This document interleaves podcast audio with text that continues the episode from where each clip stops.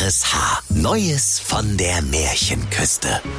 Frank Bremser erzählt bekannte Märchen völlig neu und im Schnack von Schleswig-Holstein. Der märchenhafte RSH-Podcast. Heute Jurassic Märchenküste. Es war einmal vor sehr, sehr langer Zeit, als der Euro noch genau einen Euro wert war. Da saßen die Gebrüder Wilhelm und Jakob Grimm vor ihrer Märchenkontrollmonitorwand in der Schaltzentrale der schleswig-holsteinischen Märchenmatrix. Sie überwachten den reibungslosen Ablauf der zahlreichen Märchen, die sich an allen Ecken und Enden der Märchenküste gleichzeitig abspielten. Auf einmal sprach der Jakob Grimm, Das kann ja wohl nicht angehen, Willi. Das Schneewittchen ruckelt. Ja, reg dich ab, Mignon, sprach der Märchenbruder Wilhelm. Das sind bestimmt bloß die sieben Zwerge. Wenn die das Schneewittchen erklimmen, dann ruckelt das eben mal. Ja, aber, aber doch nicht in Schwarz-Weiß, entgegnete der Jakob. Das jetzt, jetzt, jetzt sehe ich's auch, musste der Wilhelm zugeben. Äh, und sag mal, seit wann sind das denn plötzlich elf Geißlein? Hier stimmt doch was nicht. Äh, so ein Schied mit dem Schied. Der König Trottelbart hat sich auch aufgehängt. Also nee, sprach der Wilhelm. So schlecht bezahlen wir den doch auch wieder nicht, dass er sich gleich aufhängen muss. Doch der Jakob gab seinem Bruder eine Kopfnuss und sagte, Willi, du Spacko, du kapierst mal wieder nix. Der Trottelbart hat sich doch nicht aufgehängt, sondern sein ganzes Märchenprogramm. Das musst du dir mal angucken. Der steht auf dem Kopf und ist ganz verpixelt. Ich glaub, der Märchenserver ist hinüber, sprach der Wilhelm. Da tanzt ja jetzt der böse Wolf auch ein Tango mit der Knusperhexe im Bananenröckchen. Beim Märchenbruder Jakob brach inzwischen helle Panik aus. Verdammt, ich glaub, die Märchenmatrix stürzt ab. Ich drück mal lieber Reset. Vielleicht hilft das ja. Doch oh weh, liebe Kinder. Der Neustart des Märchenservers half überhaupt nichts. Stattdessen machte der Hase nun ein Wettrennen mit dem Rumpelputtel. Das Aschenstielchen heiratete derweil den Mettigel. Der Menschenfresser Karl-Heinz Menschenfresser wurde Vegetarier und die Pechmarie gewann im Lotto. Da rief der Wilhelm Grimm. Na sag mal, hier hat doch mal wieder einer geschlampt. Da hat doch mal wieder einer seinen Job nicht gemacht. Na genau, brüllte der Jakob Grimm wütend. Wozu haben wir eigentlich das Codekäppchen, unsere unterbezahlte Chefprogrammiererin? Und der Jakob griff sogleich zum roten Notfalltelefon und rief das Codekäppchen an, die an der schleswig-holsteinischen Märchenküste für den reibungslosen Ablauf der Märchenmatrix zuständig war. Nachdem es etwa eine halbe Stunde lang erfolglos geklingelt hatte, ging das Codekäppchen endlich ans Telefon und es sprach Ja, hallo? Was gibt's denn? Was macht ihr Programmierer eigentlich beruflich? krakeelte der Jakob in den Hörer. Seid ihr in der IT alle besoffen oder was? Ja, wieso? lallte das Kotkäppchen. Ihr seid doch selber schuld, wenn ihr mich immer mit der Rotweinbuddel zur Großmutter schickt. Die hat das mit der Galle und wenn ich da den Rotwein nicht selber trinke, macht's doch keiner.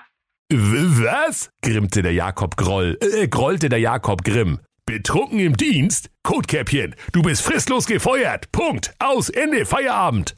Und er knallte den Hörer wütend auf die Gabel. Das Kotkäppchen saß indessen völlig verdattert am Notfalltelefon und sprach Hallo?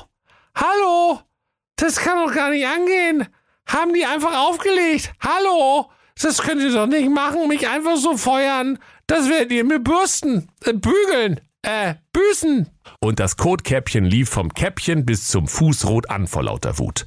Sie trank schnell einen Kaffee, der so schwarz war wie ein Trafohäuschen um Mitternacht, und holte einen USB-Stick voller Computerviren aus ihrem Handtäschchen.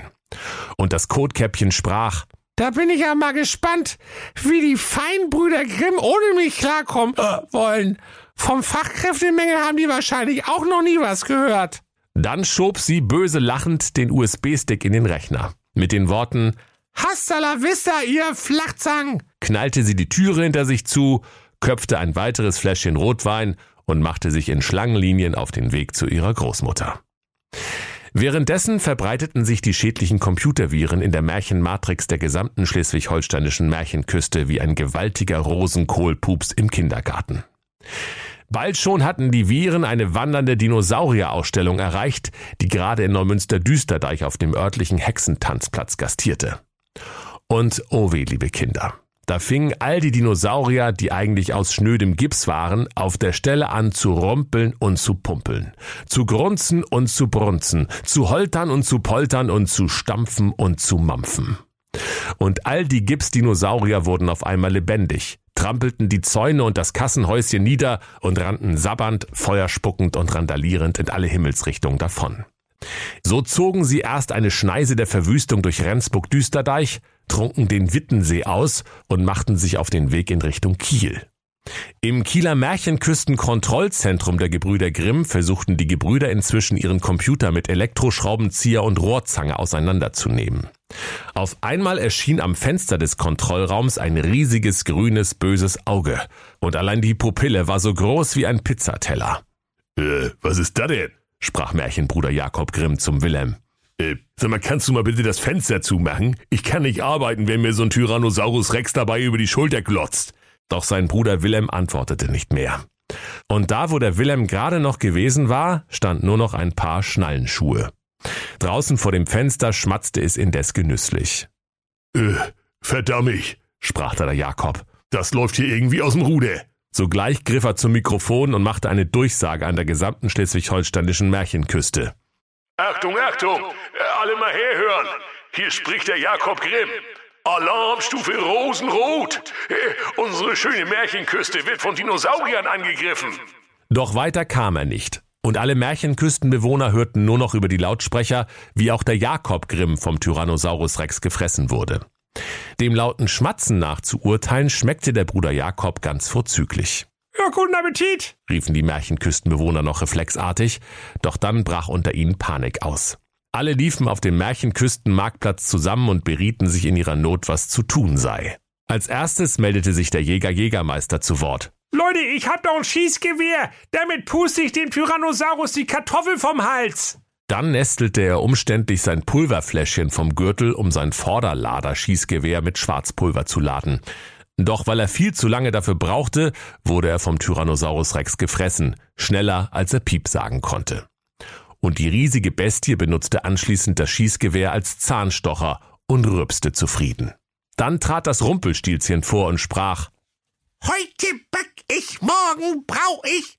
Doch weiter kam das Rumpelstilzchen nicht, denn alle Märchenküstenbewohner riefen Bis morgen haben wir aber keine Zeit, du Trottel.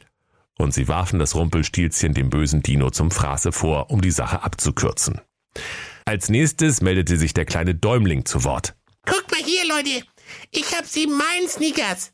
Na und? riefen die anderen Märchenküstenbewohner im Chor.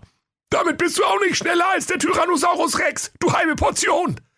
Doch der kleine Däumling sprach, Das vielleicht nicht, aber Hauptsache, ich bin schneller als ihr. und er zog seine sieben Meilen Sneakers an und war mir nichts, dir nichts über die Sylter Uwe-Düne verschwunden. Und die Märchenküstenbewohner riefen ihm nach. Danke für nix, du Fischkopf. Dann fasste sich der Käserudi ein Herz und sprach zur Menge. Niemand kann meinem tödlichen Stinkerkäse widerstehen.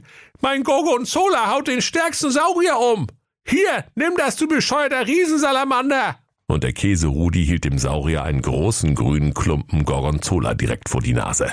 Tatsächlich wankte und schwankte der riesige Tyrannosaurus unter dem Geruch des Käses, leierte mit den Augen und ging in die Knie, weil er nur pures Fleisch vertrug und außerdem eine Laktoseunverträglichkeit hatte. Die Märchenküstenbewohner feuerten den Käserudi begeistert an. Los, gib's ihm, Käserudi. Du bist unser Held. Du bist der Retter der Märchenküste. Doch da brach plötzlich ein vegetarischer Brontosaurus aus dem Unterholz und sprach Mö, Käse. und er verputzte zuerst den Gorgonzola und danach sogleich den Käserudi. Denn der Käserudi ist, wie ihr sicher wisst, liebe Kinder, auch ganz und gar aus purem Käse. Oh nee. Riefen da die Märchenküstenbewohner enttäuscht. Wird das hier jetzt endlich mal? Wir wollen auch bloß nach Hause. Da trat auf einmal ein kleines Mädchen mit einem löcherigen Leibchen hervor und sprach. Also für mich ist auch die sechste Stunde. Es wird Zeit, dass wir hier mal zu Potte kommen. Da verdrehten die Märchenküstenbewohner genervt die Augen wie die Augenleier-Smileys und riefen. Hä? Wer bist du denn, du lütte Göre? Und das Mädchen antwortete, Ich bin das Sternentaler Kind. Ich mach die Biester alle. Und zwar alle. Also quasi alle, alle. Ich alleine kann die Märchenküste von den Dinosauriern befreien. Da lachten alle Märchenfiguren und sprachen. Du, schau dich doch mal an mit deinen dünnen Ärmchen. Hast du mal gesehen, wie groß der Tyrannosaurus ist und wie lütt du dagegen bist? Wie willst du denn das anstellen, du Federgewicht? Doch das Mädchen erwiderte, Es gibt nur eins, was gegen Dinosaurier hilft. Ich kann Sterne vom Himmel holen. Und das hat bekanntlich vor 60 Millionen Jahren auch schon mal gegen Dinosaurier geholfen. und sogleich hob das winzige Mädchen seine kleinen Händchen zum Himmel und murmelte Sonne, Mond und Sterne, Freunde in der Ferne, schickt mir einen großen Stein, haut den Dinos eine rein. Und augenblicklich verdunkelte sich der Himmel, ein Sturm zog auf, dass sich die Bäume bogen und die Krabbenkutter kenterten.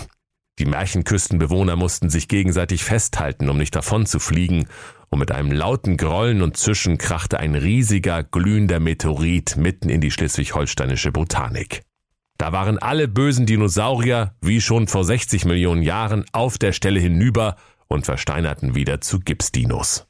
Und wie sie der Reihe nach alle umfielen wie die Bügelbretter, zerbrachen sie in tausend Stücke und aus den Gipsbröseln stiegen unversehrt der Jägermeister Jägermeister, der Käsehudi, das Rumpelstilzchen und die Gebrüder Jakob und Wilhelm Grimm. Und die Gebrüder Grimm sprachen, na, da haben wir alle gerade nochmal Schwein gehabt, wa? Steht hier nicht so faul rum und haltet keine Maulaffenfeil. Ihr räumt jetzt sofort die ganzen Gipskrümel weg und dass das mal klar ist. Dieses bescheuerte Märchen ziehen wir euch von der Arbeitszeit ab. Und jetzt hopp, hopp, hopp. Ihr werdet nicht fürs Rumstehen bezahlt. Da freuten sich alle, dass an der schleswig-holsteinischen Märchenküste wieder alles beim Alten war. Kotkäppchen hatte inzwischen ihren Rausch ausgeschlafen und hatte keine Erinnerung mehr, was sie angestellt hatte. Und als sie fragte, ob sie ihren Job wieder haben könnte, da sprach der Jakob Grimm, Von mir aus, aber nur wenn ich was aus der Rotweinbuddel abkriege. Und wenn sie nicht gestorben sind, dann lachen sie noch heute. Das war der RSH-Podcast Neues von der Märchenküste. Bekannte Märchen völlig neu erzählt von Frank Bremser im Schnack von Schleswig-Holstein. Alle Folgen hören Sie in der RSH-App. Neues von der Märchenküste. Ein RSH-Original-Podcast. Erzähler Frank Bremser. Autoren Maximilian Reg und Steffen Lukas. Eine Produktion von Regiocast. Deutsches Radiounternehmen.